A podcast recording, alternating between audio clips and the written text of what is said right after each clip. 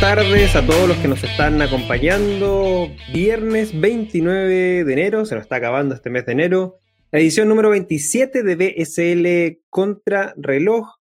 Muchas gracias a todos los que nos están acompañando esta nueva edición de este programa de análisis, de información de las cinco principales noticias de la semana. Mi nombre es Cristóbal Pereira, CEO de Latamtech y como todos los viernes me acompaña mi gran amigo Ezio Rojas, Head of News de Cointelegraph en español. Ezio, ¿cómo ha estado esta semana? Bueno, Cristóbal, creo yo que darle un adjetivo a la semana está bien difícil debido a que ha sido una semana emocionante, una semana de caídas, una semana donde inclusive vimos el precio de Bitcoin bajar tres veces por, por debajo de los 30 mil dólares, pero vimos también un crecimiento vertiginoso de 6 mil dólares en 30 minutos gracias a Elon Musk. O sea, ha sido una semana realmente única en el espacio. Yo tengo unos dos, tres años en el mercado y nunca había visto tal cosa como la que hemos visto esta semana, así que podríamos decir que una semana que no fue aburrida, una semana no acto o no acta para cardíacos. Así que hay muchas cosas que contar sobre lo que sucedieron en estos últimos días. ¿Cómo estuvo tu semana? Bien, bien, algo accidentada mi semana, sí. Aquí como pueden ver, estoy con un Castillo tengo un problema en el hombro, así que, pero bueno, fuera de eso, también una semana bien, bien volátil. Una semana que podríamos decir no es para dejar ningún tipo de orden abierta en la noche, lo conversamos antes en el backstage con Ezio. Eh, si no, puede pasar lo que pasó con Elon Musk y si estás corto en Bitcoin, te fuiste al tiro, así que hay que tener mucho ojo con eso. Eh, antes de partir con eh, lo que tenemos preparado, vamos a ir a un pequeño recap de lo que vimos la semana pasada. De hecho, la semana pasada hablamos del de, precio del Ether, la criptomoneda de Ethereum, que alcanzó un máximo de 1.428 y esta semana alcanzó a tocar los 1.467 dólares, marcando un nuevo all-time high, a diferencia de la semana pasada. Analizamos también las declaraciones de la futura secretaria del Tesoro, Janet Yellen, quien en algún minuto comentó algo en relación al riesgo que pudiese tener las criptomonedas con respecto a, eh, a pagos, a todo lo que tiene que ver con ilícitos. Y después de ahí igual hizo algunos comentarios que eh, respaldaban las criptomonedas. Va a tocar ver en su labor eh, qué va a terminar pasando con las criptomonedas en Estados Unidos. Y también hablamos sobre el récord que alcanzaron los nodos de Bitcoin, eh, qué permite hacer eso qué eh, información podemos sacar de ahí. Bueno, que mientras más nodos existen en la red de Bitcoin, más descentralizada y más segura es la red. Por ende, mientras eso siga subiendo, al igual que el hash rate, es un buen indicador para el, eh, la infraestructura de Bitcoin y para todos los que estamos sobre Bitcoin también. Antes de partir con la noticia y el comentario en relación a Elon Musk, bueno, recordarles que las cinco noticias que vamos a estar analizando en esta edición las encuentras en la descripción de, este, de esta transmisión en vivo por nuestro canal de YouTube, por Facebook, por Twitter, transmisión en simultánea en vivo, como siempre todos los viernes. Están las cinco noticias gracias a nuestro media partner Cointelegraph en español. Y también tienes el formato podcast. En el podcast de Blockchain Samilatam puedes escuchar las repeticiones de este y todos los programas de BSL Contrarreloj, así como también las conversaciones que mantengo con referentes del ecosistema, de ecosistema Bitcoin, blockchain, criptomonedas, pero también de economía, de finanzas y de ciberseguridad. De hecho, esta semana tuvimos eh, a Adriel Araujo, eh, CEO de Hackmetrics, una compañía enfocada en ciberseguridad, para hablar sobre hackeos, sobre cuáles son los consejos que debemos seguir nosotros como usuarios eh, para protegernos más. Y esta semana que viene, el lunes primero de febrero, estrenamos un nuevo episodio con Andrés Araya, gerente de negocios y clientes de la Bolsa de Santiago, donde conversamos de lo que está desarrollando la Bolsa de Santiago a nivel de blockchain y el consorcio AUNA que lanzaron en diciembre del año pasado. Muy interesante conversación. Y bueno, eso, ¿Qué podemos comentar de este tuit de Elon Musk antes de partir con nuestras noticias? La verdad es que esto muestra la locura que hemos visto en los mercados. Es decir, vimos una gran semana de mucha volatilidad en Wall Street con todo este tema con GameStop, AMC, Nokia, BlackBerry. Y ahora también, bueno, vimos yo inclusive estaban mencionando en Twitter de que pudiéramos ver esto en los criptomercados tarde o temprano.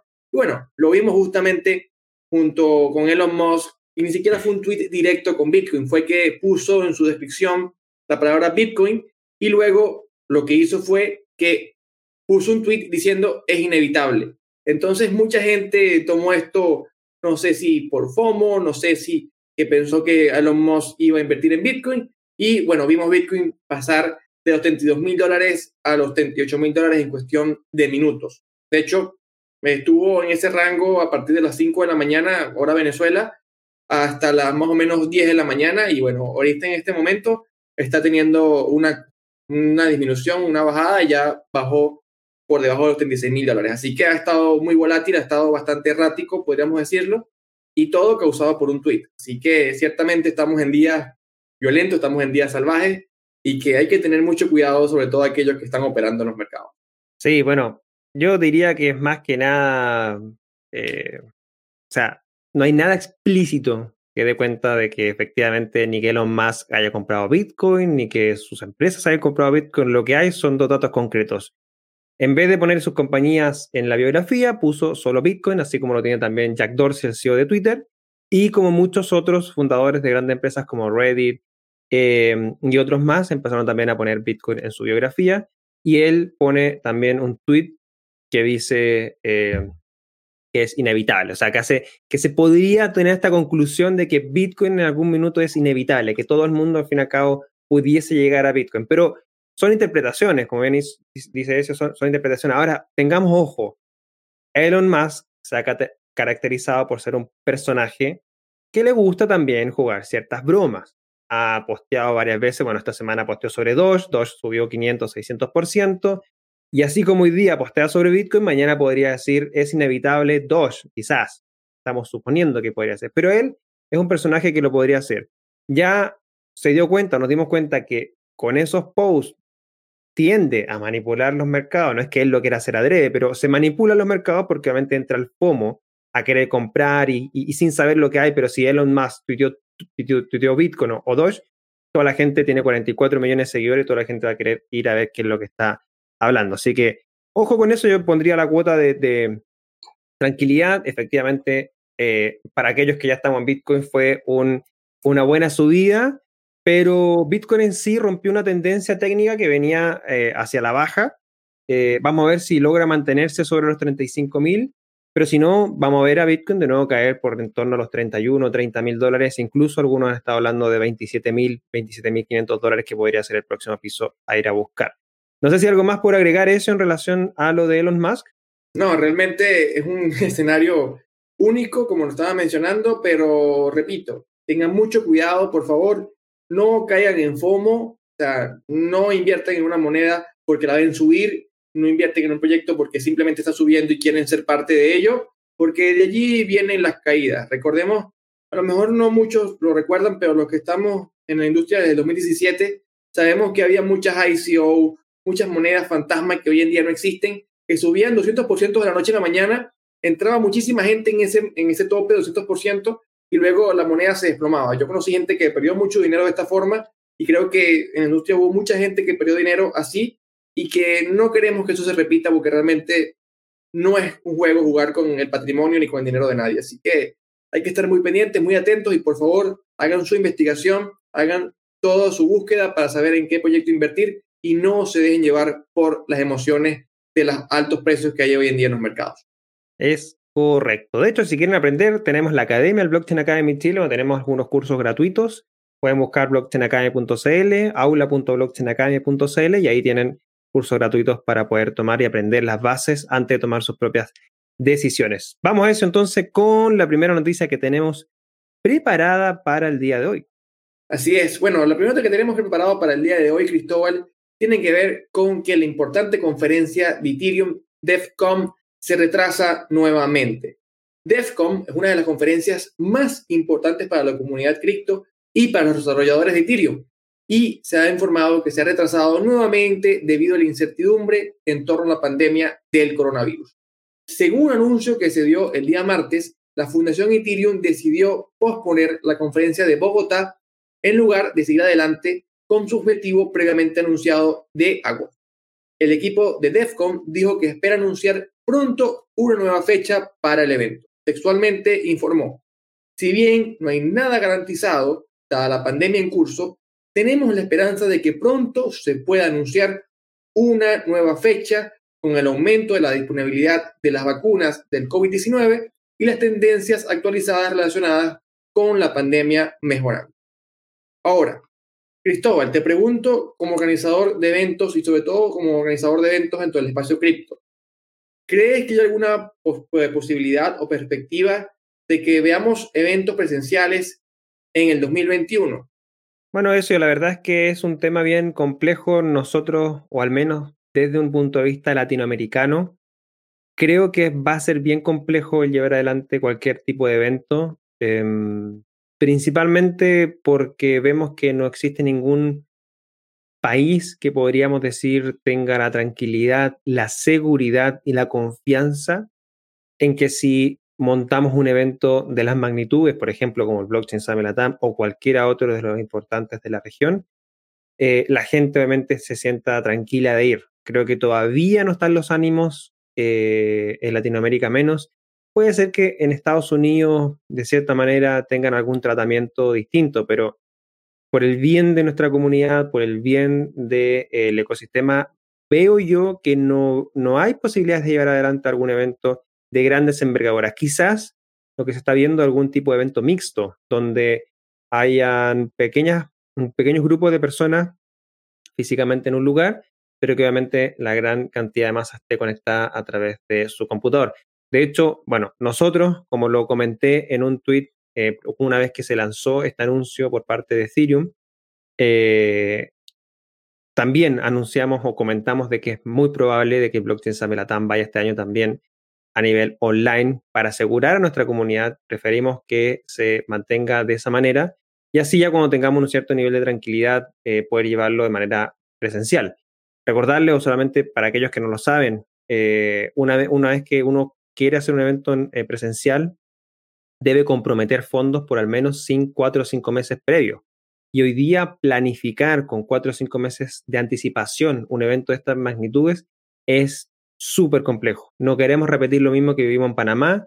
Tuvimos obviamente pérdida económica importante eh, el, haber tenido que eh, aplazar el evento de, Panamá, eh, perdón, en, en, marzo del año pasado y no queremos volver a sufrir eso, obviamente, porque nadie quiere sufrir ese nivel de pérdida. Así que 90% de probabilidades de que BCL vaya online este año nuevamente y no hay nada más que agregar. Creo que sería factible que todo el resto de los organizadores de eventos, al menos por el primer semestre, no realicen ningún tipo de evento presencial y nos vayamos todo online. Veamos si es que la BitConf que cierra el año eh, puede llegar a tener el evento presencial. Esos serían mis comentarios, eso para esta noticia. Bueno, sí, yo creo igual, Cristóbal, que el panorama es bastante complicado. Fíjate que inclusive la DEFCON, que está planeada para agosto, o sea, ya está planeada para la mitad del segundo semestre tuvo que decir que no y tuvo que replantearse. Y lo más seguro es que o se replantea para muy final del 2021, es decir, diciembre noviembre, con un control muy limitado de, de visitantes, unos controles muy estrictos, o ya se pase de forma indefinida para el 2022. Así que yo creo que lo mejor y lo más indicado es ya planificar nuevamente un evento online y poder además aprovechar todas las potencialidades que el Internet nos brinda. Tampoco es decir, oye, qué mal, vamos online. Yo creo que más bien en online también brinda ventajas, brinda muchas posibilidades y creo que se puede aprovechar y se saca una planificación a tiempo. Sí, de hecho el impacto que tuvimos en el, formato online el año pasado fueron más de 3.000 personas. Obviamente eso a nivel presencial nunca lo podíamos haber llegado, pero online sí. Este año si lo hacemos online y se confirma, queremos llegar al menos a 5.000 personas. Así que vamos por eso. Y vamos también con la siguiente noticia que tiene relación con un tema que tocamos también la semana pasada con respecto a este autoproclamado eh, Satoshi Nakamoto, Craig Wright, eh, que eh, denunciaba o solicitaba o le daba un ultimátum a ciertas páginas web para bajar el white paper de Bitcoin. Y en respuesta a eso, bueno, la alcaldía de Miami y el gobierno de Colombia publican el white paper de Bitcoin en sus páginas web. So, bueno, en medio de esta disputa legal que Craig Wright, autoproclamado creador de Bitcoin, ha entablado en contra de bitcoin.org y bitcoincore.org por la publicación del white paper de Bitcoin por considerar que viola sus supuestos derechos de autor. La comunidad ha mostrado su rebeldía y rechazó las pretensiones de Wright para apropiarse de Bitcoin. No obstante, la muestra de rebeldía y apoyo a la descentralización de Bitcoin no se ha quedado solo en miembros de la, de la comunidad, e inclusive entes gubernamentales han decidido actuar en consecuencia luego de que Balaji Srinivasan, ex sitio de Coinbase, preguntará en Twitter, abro comillas, ¿cuál sería el primer dominio web gubernamental que albergará el libro blanco de Bitcoin? Cierro comillas.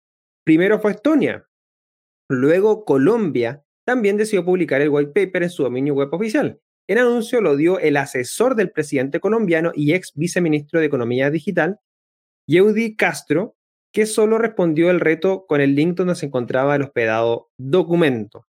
Luego de que Estonia y Colombia dieran el paso, le tocó el turno a la alcaldía de Miami, que de la mano del alcalde Francis Suárez ha estado introduciéndose en el ecosistema cripto poco a poco.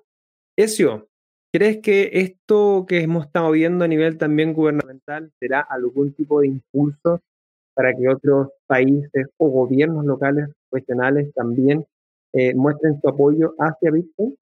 Ciertamente esto es un cambio de paradigma importante, ¿no? O sea, más allá de, de evaluar si hay algún tema de inversión, más allá de evaluar si hay algún tema de respaldo monetario a Bitcoin, ciertamente cambia la perspectiva de Bitcoin. Es decir, por lo menos se le puede evaluar como un evento o como un proyecto tecnológico financiero interesante. Y este respaldo de ponerlo su white paper dentro de las páginas web, creo yo que es importantísimo, me parece algo muy interesante y que ciertamente abre las puertas además para que más personas puedan entender a Bitcoin. Sí, el white paper de Bitcoin no es tampoco algo complicado de leer, no es algo tampoco imposible de entender y ciertamente pudiera llegar a más personas. Ahora, también esto en medio del tema que estamos viendo contra Cryway, creo que va a ser muy interesante no creo que Cry pueda demandar, por ejemplo, a la alcaldía de Miami o al gobierno de Colombia. Si lo llega a hacer, sería algo súper divertido de, evaluar y de conocer, pero ciertamente además también demuestra la descentralización que tiene todo este tema. Es decir, el white paper de Bitcoin no le pertenece a una persona, ya le pertenece a la comunidad entera. Gobiernos, alcaldías, páginas web de, de exchange, de empresas, todas ellas ya tienen el white paper de Bitcoin, lo que demuestra que efectivamente estamos ante una tecnología descentralizada. Es decir, no hay nadie que pueda apropiarse de ello porque sencillamente le pertenece a toda la humanidad, a todo el mundo. Entonces creo que esto es un panorama muy interesante. A mí eso es lo que más me, me, me impacta y que ciertamente además vemos que no hay ninguna barrera donde Bitcoin no pueda llegar. Inclusive hasta los gobiernos puede alcanzar y puede llegar a tener adeptos y personas que lo defienden y que quieren que más personas lo conozcan. ¿Qué te parece a ti, Cristóbal? ¿Qué opinas de esta inclusión de white paper en estas oficinas gubernamentales? No, es, tremendo espaldarazo. O sea, es ver que en, la oficina de Miami, en la página web de Miami, del gobierno de Colombia, gobierno, o sea, ni siquiera una autoridad local, sino que la autoridad nacional, lo publique es efectivamente, como tú bien lo dices, un espaldarazo, un cambio de paradigma también, y creo yo que eh, suma, y, por último, te diría que eh, es bueno ver cómo el ecosistema se cuadra detrás de Bitcoin y no de un impostor, porque, bueno, fue polémico también eh, en la alcaldía de Bogotá cuando visitó Craig Wright Colombia, Bogotá en realidad. Eh, le dieron un, título honorífico como de hijo ilustre de Bogotá y fue bien polémico eso, pero, pero creo que con esto el gobierno, al menos de Colombia, restablece las confianzas con Bitcoin. Nada más que agregar. Vamos entonces con la siguiente noticia, eso. Bueno, la siguiente noticia tiene que ver también un poco con, el nivel gubernamental y se debe a que el CEO de Goldman Sachs dijo, los entes reguladores deberían estar hiperventilando ante el éxito de Bitcoin. El presidente senior de Goldman Sachs, Lloyd Blankfein, ha declarado que los entes reguladores deberían estar hiperventilando en respeto al éxito de Bitcoin, caracterizando el criptoactivo como un elemento que socava la capacidad de los legisladores para controlar el sistema financiero. Textualmente dijo, si yo fuera un ente regulador, estaría hiperventilando ante el éxito de Bitcoin en este momento y mermaría para hacerle frente. Para que Bitcoin se ajuste al aparato financiero y regulador existente, Blackchain afirma que hay que frenar muchas de las libertades fundamentales que permite Bitcoin. Sin embargo, puso en duda de que sigue existiendo una fuerte demanda de Bitcoin sin su característica de privacidad pseudo-anónima. Textualmente volvió a decir, esto podría ser viable, pero socavaría la libertad y la falta de transparencia que a la gente le gusta en primer lugar. Así que ese es el enigma del que Bitcoin tendrá que salir. Plan Fate también criticó a Bitcoin como depósito de valor, haciendo hincapié en su volatilidad de precios y en los conocimientos tecnológicos necesarios para poder autocustodiar BTC. Textualmente volvió a decir, es un depósito de valor que puede moverse un 10% en un día. Quizás si pierdes el código o si pierdes el papelito, se pierde para siempre o alguien te lo puede quitar. ¿Cómo lo vas a saber? Llegó diciendo en conclusión. Ahora, Cristóbal, enfocándonos en lo que mencionó sobre la preocupación de los reguladores. ¿Crees realmente que los reguladores están hiperventilando o preocupados por Bitcoin? ¿Qué crees que está pasando allí? A ver, hay cosas que, em, que dice Blankfield que, que ya se están trabajando, hay que tener ojo con eso. O sea, lo hemos tocado algunas noticias o en algunas ediciones anteriores. Em, ya sea o se está trabajando en ello o se ha propuesto por parte de reguladores. Por ejemplo, la Travel Rule del Grupo de Acción Financiera Internacional, la GAFI. Eh, no sé si mucha gente lo conoce, pero de cierta manera está poniéndole eh, tu información a transacciones que van ocurriendo entre distintos exchange o proveedores de eh, plataformas de activos virtuales que se le llaman los VASP, Virtual Asset Service Providers. Exchange como Binance, como Buda, como Bitso, todos los exchanges, tanto em, a nivel eh, centralizados, perdón, y eh, que, funcionan cripto cripto, al igual como que funcionan fiat cripto, eh, una vez que ya se están implementando estas travel rules, cuando tú mandas desde tu wallet de Buda, por ejemplo, a Binance, tiene que ir con la información tuya hacia Binance. Entonces ya la red en sí está siendo menos anónima y eso obviamente va a significar algo súper complejo. Lo hemos comentado también de que los gobiernos quieren regular las wallets de las criptomonedas. Francia, hay propuestas en Estados Unidos, que de cierta manera casi que sea eh, ilegal eh, no tener transparentada tu información con respecto a la wallet que tú manejas. O sea, que el gobierno pueda ver qué información, o sea, qué tienes en tu wallet. En España también ha pasado lo mismo. Hay mucho interés por parte de las instituciones financieras, creo yo, que buscan, de cierta manera, con estos lobbies que tienen, tratar de tomar algún cierto control de Bitcoin. ¿Qué pasaría, y hagamos esta pregunta, qué pasaría si el regulador crea una ley donde solo los bancos pueden ofrecer y custodiar Bitcoin? Se podría hacer. Entonces los individuos terminamos siendo, obviamente, sujetos a una regulación que obviamente se podría bypassear, pero estaríamos cometiendo algún acto ilegal en los países si es que eso se da se, puede proclamar.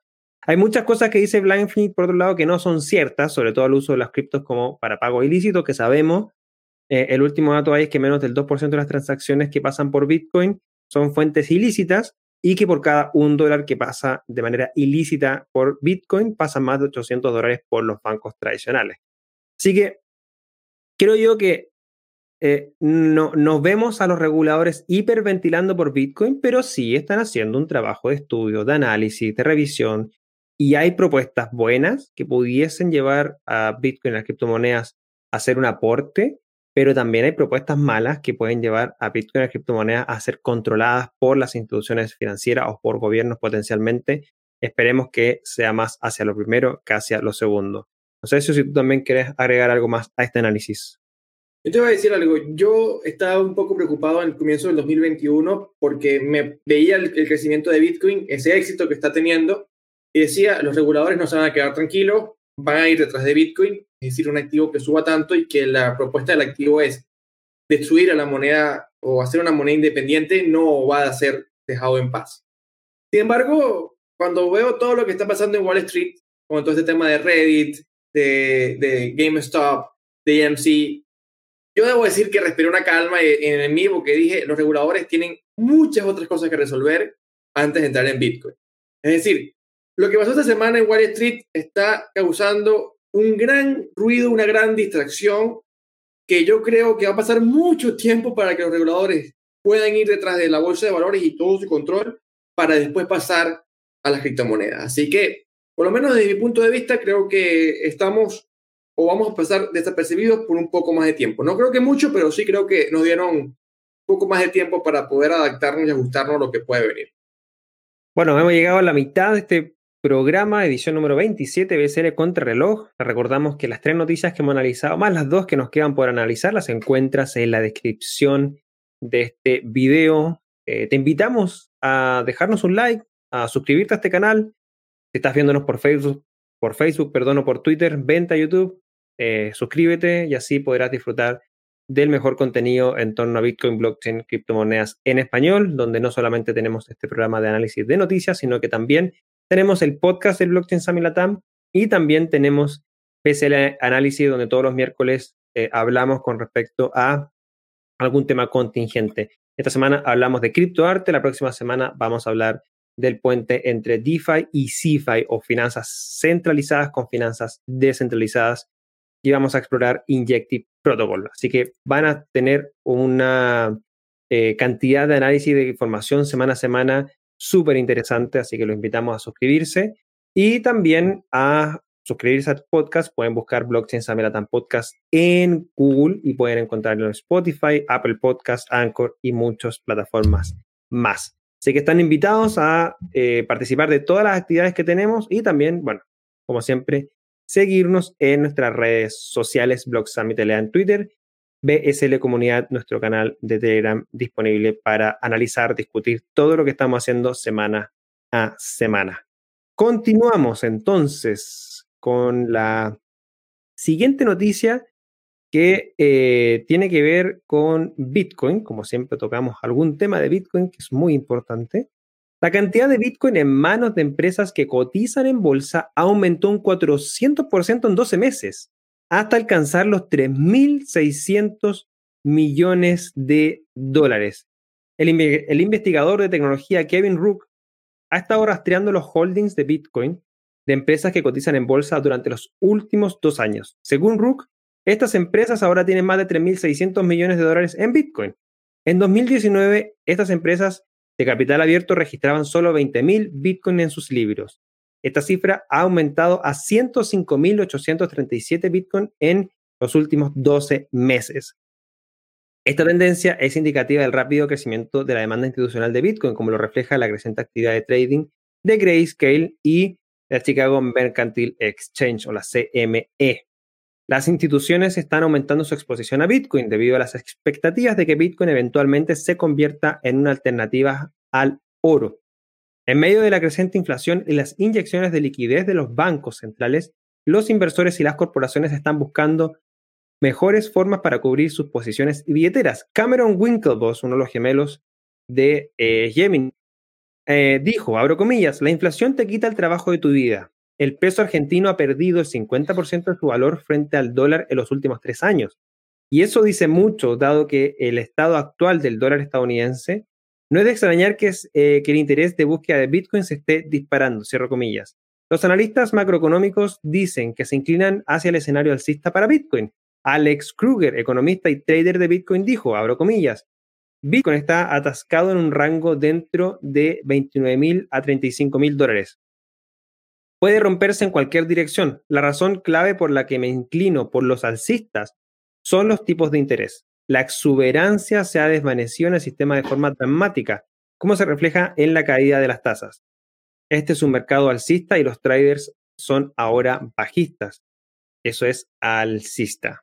Cierro comillas. Recuerda solamente que de estos ciento y tantos mil Bitcoin que las empresas han acumulado durante el 2020, casi un poco más de 70% corresponde a la gran compra que hizo MicroStrategy por más de 70 mil bitcoins. Ahora, eso, estamos viendo grandes empresas invertir en bitcoin, pero también hay otro tipo de instituciones como fondos de pensiones, universidades, gobiernos.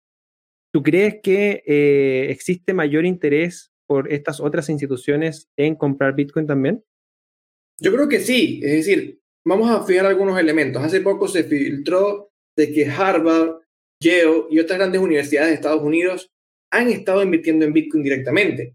También vimos, por ejemplo, justamente el alcalde de Miami, que fue figura de las noticias que compartimos hoy con el tema del white paper, dijo también de forma pública que está buscando o está considerando poner un por ciento de la tesorería de la alcaldía de Miami dentro de Bitcoin.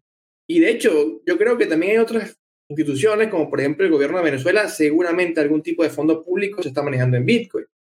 Y esto no es algo nuevo, es decir, posiblemente siga sucediendo. Tarde o temprano, si Bitcoin sigue creciendo, si verdaderamente vemos esa gran entrada de Blackwater dentro del mercado, si vemos estos grandes fondos de inversión, que son fondos de inversión verdaderamente grandes, entrar en Bitcoin, tarde o temprano también van a entrar eh, fondos de pensiones, van a entrar fondos soberanos. No es algo que estamos este, descartando. Es decir, cuando estamos viendo un fondo de inversión, cuando estamos viendo estas grandes empresas poner 100 millones de dólares, realmente lo que están haciendo es poner un pie en el agua para ver si el agua está muy fría o está muy caliente. Es decir, están probando, están testeando el mercado, a ver si realmente Bitcoin no se desploma, a ver si los exchanges pueden comprarlo, cómo funcionan las operaciones OTC. Es decir, están evaluando cómo funciona el mercado. Estas no son las grandes inversiones que están haciendo. Yo creo que realmente un fondo soberano, por ejemplo, que maneja 5 mil, 10 mil, 20 mil millones de dólares, puede meter mucho más dinero, puede diversificar un poco más. Un por ciento es una prueba. De repente, si ves que está dando un buen rendimiento, le puedes meter un 2%, un 3%. Y además, tampoco son muchas las empresas eh, públicas o empresas en bolsa que están entrando en Bitcoin.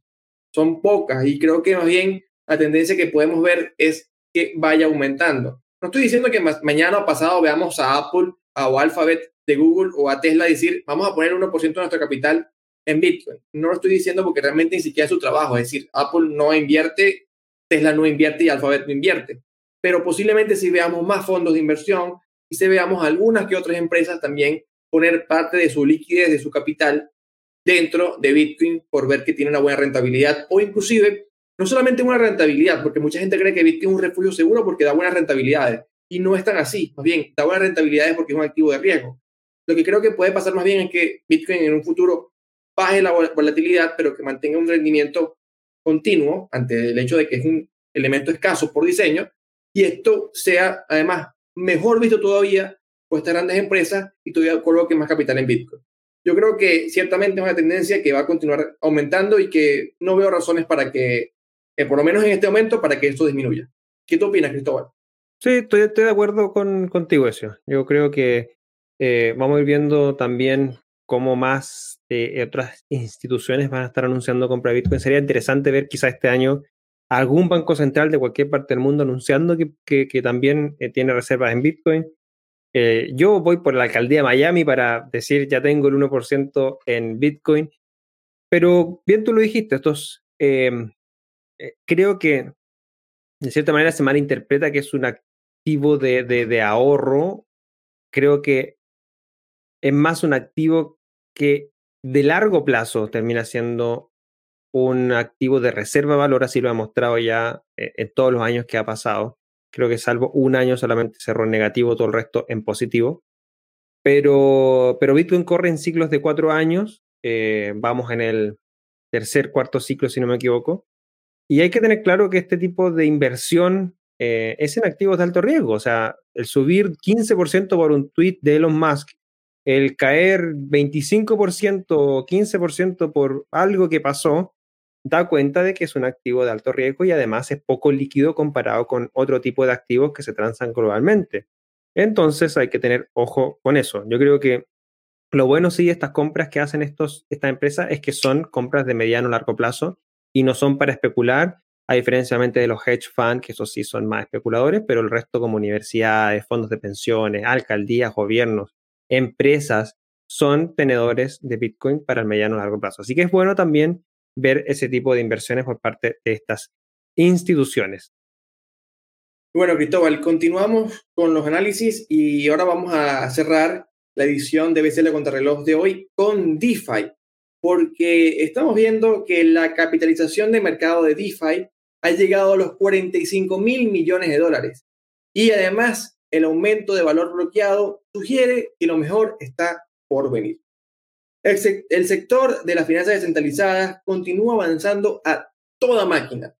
Y ello a medida que múltiples tokens de DeFi están alcanzando nuevos máximos históricos. Y además, el valor total bloqueado en los protocolos DeFi crece cada día y cada semana.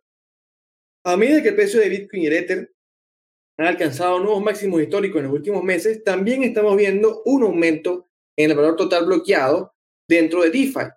Y ello también ha disparado el aumento o la participación en los exchanges descentralizados y además las plataformas también de préstamo.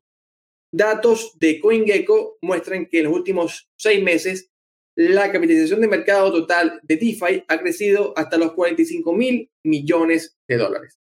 Además, desde el 1 de enero hasta el 25 de enero, las plataformas de DeFi han visto colectivamente aumentar su, total, su valor total bloqueado de 15.600 millones de dólares a un máximo de 26.000 miles de millones de dólares. De hecho, según datos de DeFi Pulse, en este momento estamos sobre los 27.460 millones de dólares. Cristóbal, la pregunta aquí es sencilla. ¿Tiene DeFi algún techo? ¿Cuál es el techo que tiene DeFi? ¿Hasta dónde crees que puede llegar? Bueno, y si preguntamos si Bitcoin tiene algún techo también, Bitcoin no tiene techo. Creo que DeFi tampoco. Y, se los doy con datos tal vez eh, algo más estadístico.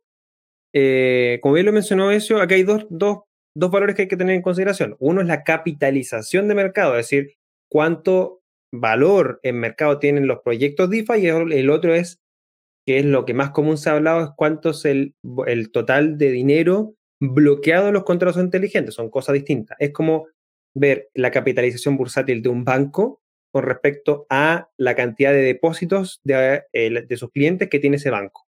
Vamos a hacer esa misma perspectiva. Entonces, yo creo que tiene techo. No, ¿por qué? Tú bien lo mencionaste, el total value lock o el total de activos bloqueados en DeFi actualmente están 27 mil millones.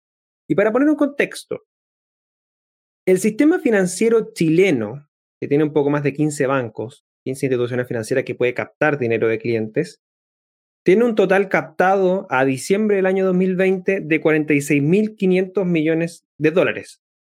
Es decir, de hecho, un poquito menos del doble de lo que tiene DeFi, de todo el ecosistema DeFi actualmente en todo el mundo. Es decir, ni siquiera DeFi ha alcanzado al sistema bancario chileno, que Chile obviamente es un pequeño país comparado con grandes potencias. Por ejemplo, en el caso de Estados Unidos, son 16,2 billones de dólares, es decir, más de 720 veces todo lo que está bloqueado en DeFi, lo que eh, representa el mercado de solo ahorros, ojo, solo de depósitos de, que hacen eh, clientes en, eh, en bancos, ¿ya? Es decir, los depósitos a plazo, eso es lo que estamos analizando. No estamos analizando el total de mercado en términos de derivados, ni de, ni de volumen, ni todo lo que hay a nivel de DeFi, sino que solamente el valor bloqueado, que sería algo comparable con los depósitos a plazo que hacen los clientes en los bancos e instituciones financieras clásicas. De hecho, estos 45 mil millones de capitalización bursátil de todo el ecosistema DeFi, ojo, todo significa meter a AVE, a Maker, a todos los que están dentro de DeFi, tiene hoy día una capitalización que podría caer en el puesto 25 de las mayores instituciones financieras por capitalización, superando importantes instituciones como ING, Credit Suisse, Berkeley, Deutsche Bank, entre otros.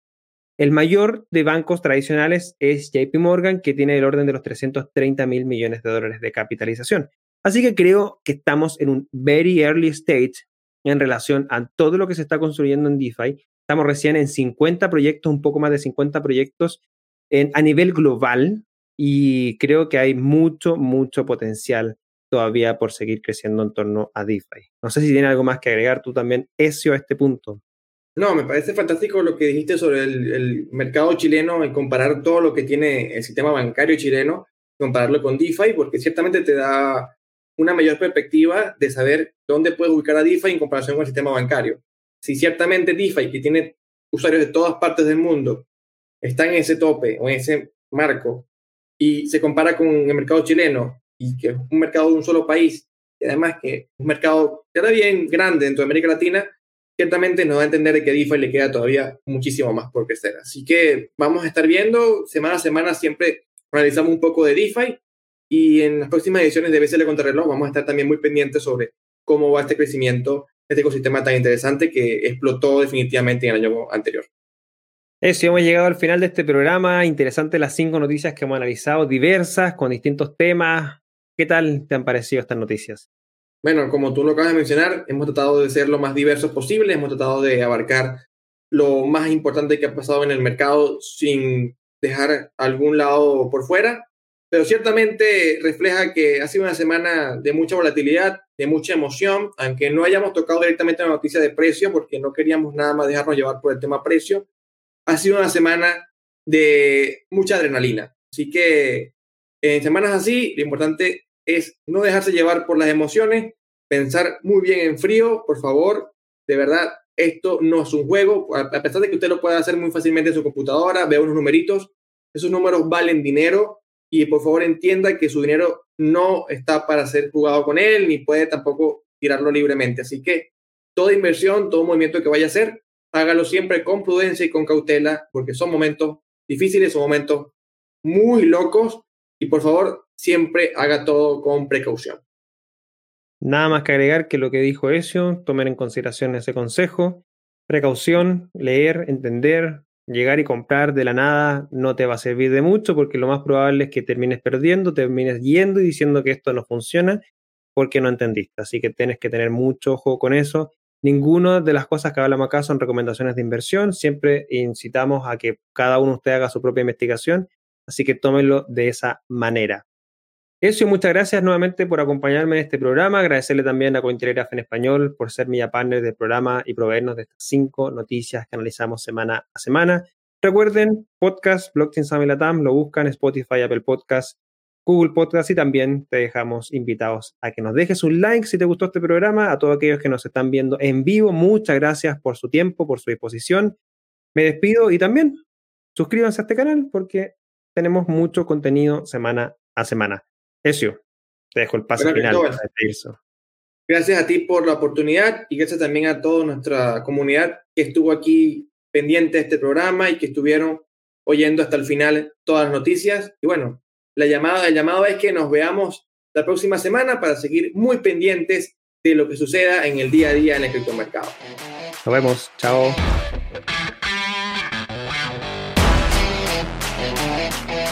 BSL Contrarreloj es una traducción de Latam Tech en conjunto con Cointelegraph en español. Las opiniones vertidas en este programa son de exclusiva responsabilidad de quienes las emiten y no representan necesariamente el pensamiento ni de Latam Tech ni de Cointelegraph. No entregamos recomendaciones de inversión, te invitamos a realizar tu propia investigación.